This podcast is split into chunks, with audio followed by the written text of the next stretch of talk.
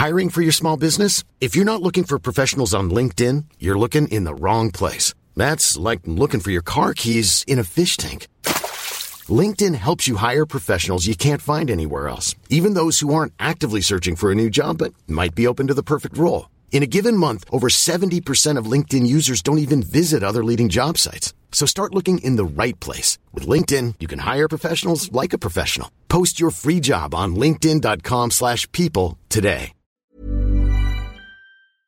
Hello and welcome to World Weekly from the Financial Times. I'm Gideon Rachman. Today we're looking at Russia, which seems to be in an ever more open confrontation with the West, as arguments rage about the Middle East, about Eastern Europe, about sanctions, and about alleged Russian intervention in the American presidential election. Joining me to discuss Russia and the world is Neil Buckley, our East Europe editor and former Moscow bureau chief.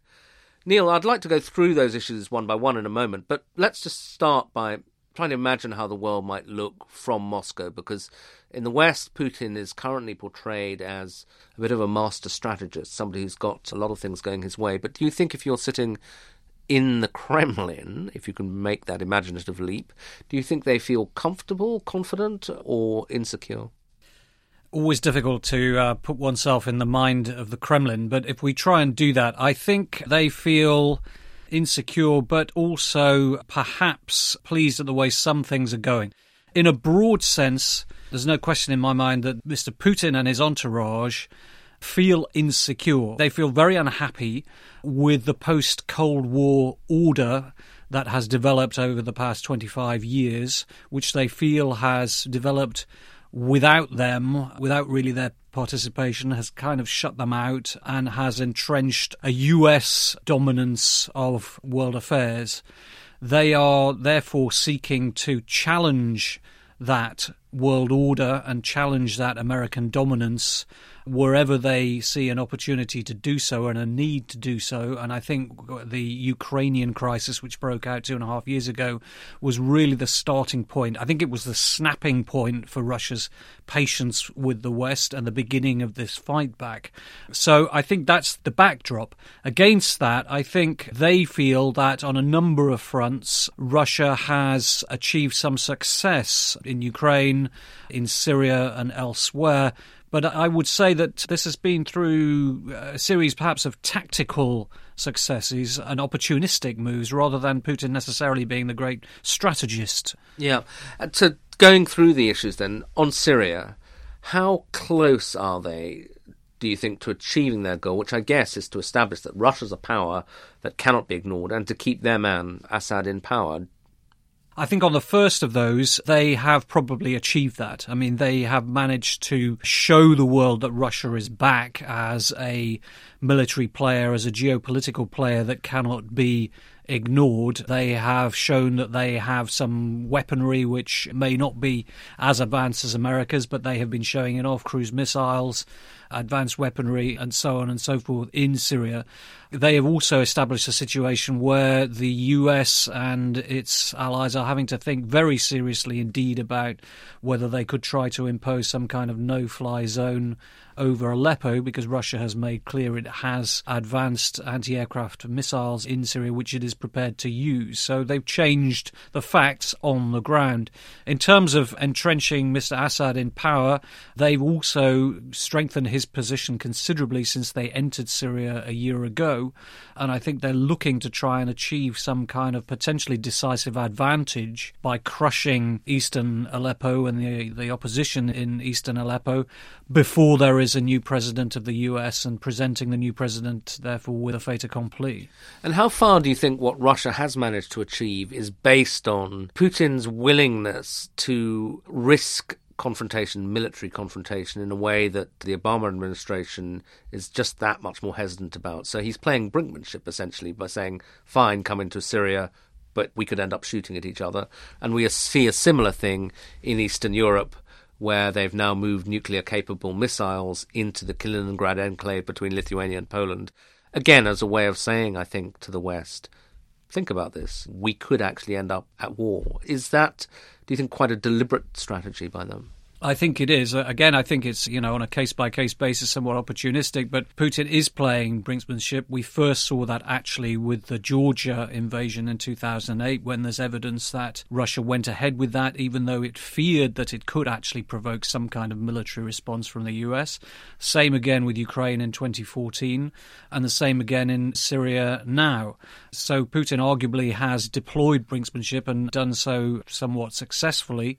I think the move of nuclear capable missiles into Kaliningrad the week before last, which was done in a way that was deliberately designed to ensure that everyone noticed this, came the day after Russia signaled that it was prepared to shoot down US planes in Syria if it came to it, and I think was designed to reinforce this message don't tangle with us in Syria because we are prepared to escalate. This may be a bluff, but it is now an extremely difficult calculation for the US or NATO and the West to figure out whether this is a bluff, whether they are prepared to try and call Putin's bluff in this situation. Do you think, from what we know, that the next American administration, if it were a Clinton administration, might be prepared to call that bluff? I think it's very difficult to say because it depends really what happens in Aleppo between now and any new president coming in. It's quite possible that Aleppo could fall by then and that the situation will have shifted on the ground in Syria and any incoming president will be confronted with a new situation. I suspect if it is Hillary Clinton, we are unlikely to see the kind of reset from her that she initiated when she came in as Secretary of State, when she tried to rebuild ties with Russia in the wake of the Georgia war. That reset, sadly, has plainly failed. I think we will see her take a much more robust posture towards Moscow. And I think Moscow is aware of that and is, in fact, foreseeing and anticipating that, which may be one reason why they are in various ways trying to um, bolster the campaign of Donald Trump. And when it comes to Russian willingness to use military force or the threat of military force as a kind of leverage, the West's response so far has been largely asymmetric. It's been economic sanctions.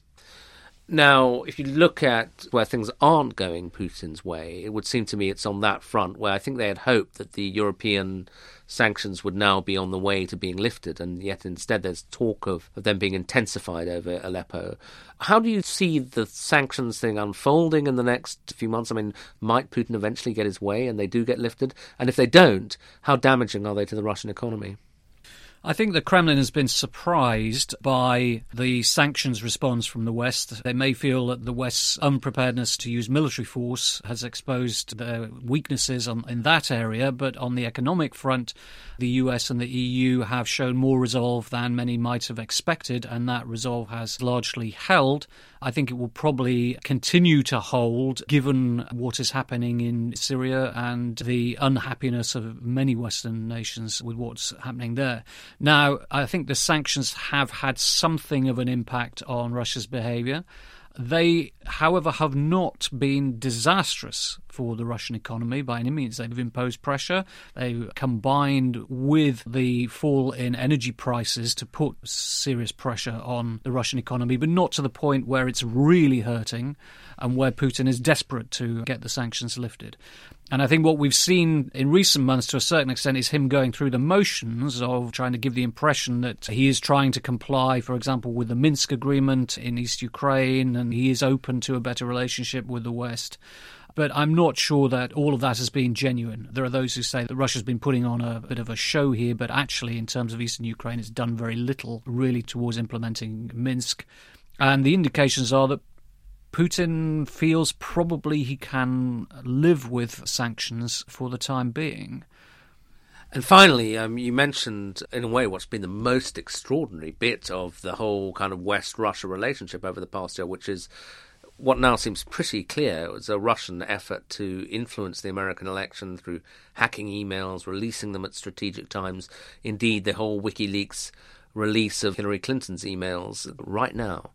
What is the strategy there, and how do you think it's going to play out? I mean, because we've never seen anything like this before. No, the accusations from US officials aimed at Russia that Russia has been using cyber war, cyber attacks to try and intervene in the election is really an unprecedented accusation. We have to assume that uh, the US authorities have some pretty compelling evidence for making those claims. Assuming that they are true, and there seems to be certainly a lot of circumstantial evidence, I think there are a couple of things happening here. One is that Russia is seeking to challenge US dominance dominance and do it wherever it can and use whatever methods are at its disposal. One of the things that Russia is very good at is cyber.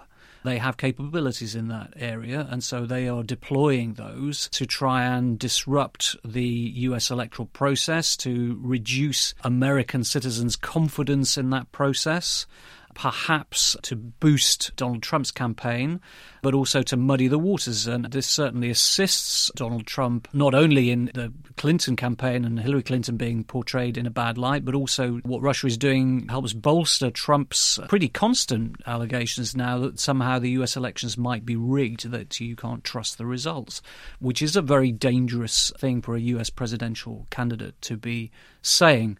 I think there may also be an element of perceived revenge here. Russia is absolutely convinced that the US was behind the overthrow of President Yanukovych in Ukraine, as in other so called colored revolutions in the former Soviet space. President Putin personally accused Hillary Clinton of intervening or seeking to intervene in Russia's elections in 2011 when there were street demonstrations. The Kremlin doesn't believe that these kind of things happen spontaneously. They see America's hand there, and they may view what they're doing now as a kind of tit for tat response to that. But in the end, it's a dangerous game, isn't it? So, just to conclude, things are very tense, as I said in the introduction. How risky is it, do you think, that the next year we could slide into a really quite dangerous confrontation, one that could even go military? I think a significant risk of that, unfortunately, exists. Some people have resisted saying that we are in a new Cold War because they fear that that kind of analogy can be misleading. And I think it is misleading in the sense that the Cold War developed over a period of years and decades, and uh, various conventions and rules of the game, if you like, developed as the Cold War developed, and red lines and trigger points. Um, and both sides, over time, came to understand what those were. What we've seen this time is a very rapid deterioration, actually, in relations between the two sides, really just since 2012, 2013. Those kind of red lines and rules of this new game have not yet developed, which makes this, I think, a very dangerous and unstable situation. Also, in the late Soviet era, there were institutional constraints on Soviet leaders in the form of the Politburo, for example, which was quite powerful. Those don't really exist in today's Russia. We very much see uh, leadership by Mr. Putin and a small circle of like minded people who share his worldview without the kind of constraints that we saw in the late Soviet era. So it's a tricky and, and risky time, I think. Okay, well, with that thought, we'll leave it for this week. Thank you very much indeed, Neil Buckley, for joining me here. Until next week, goodbye.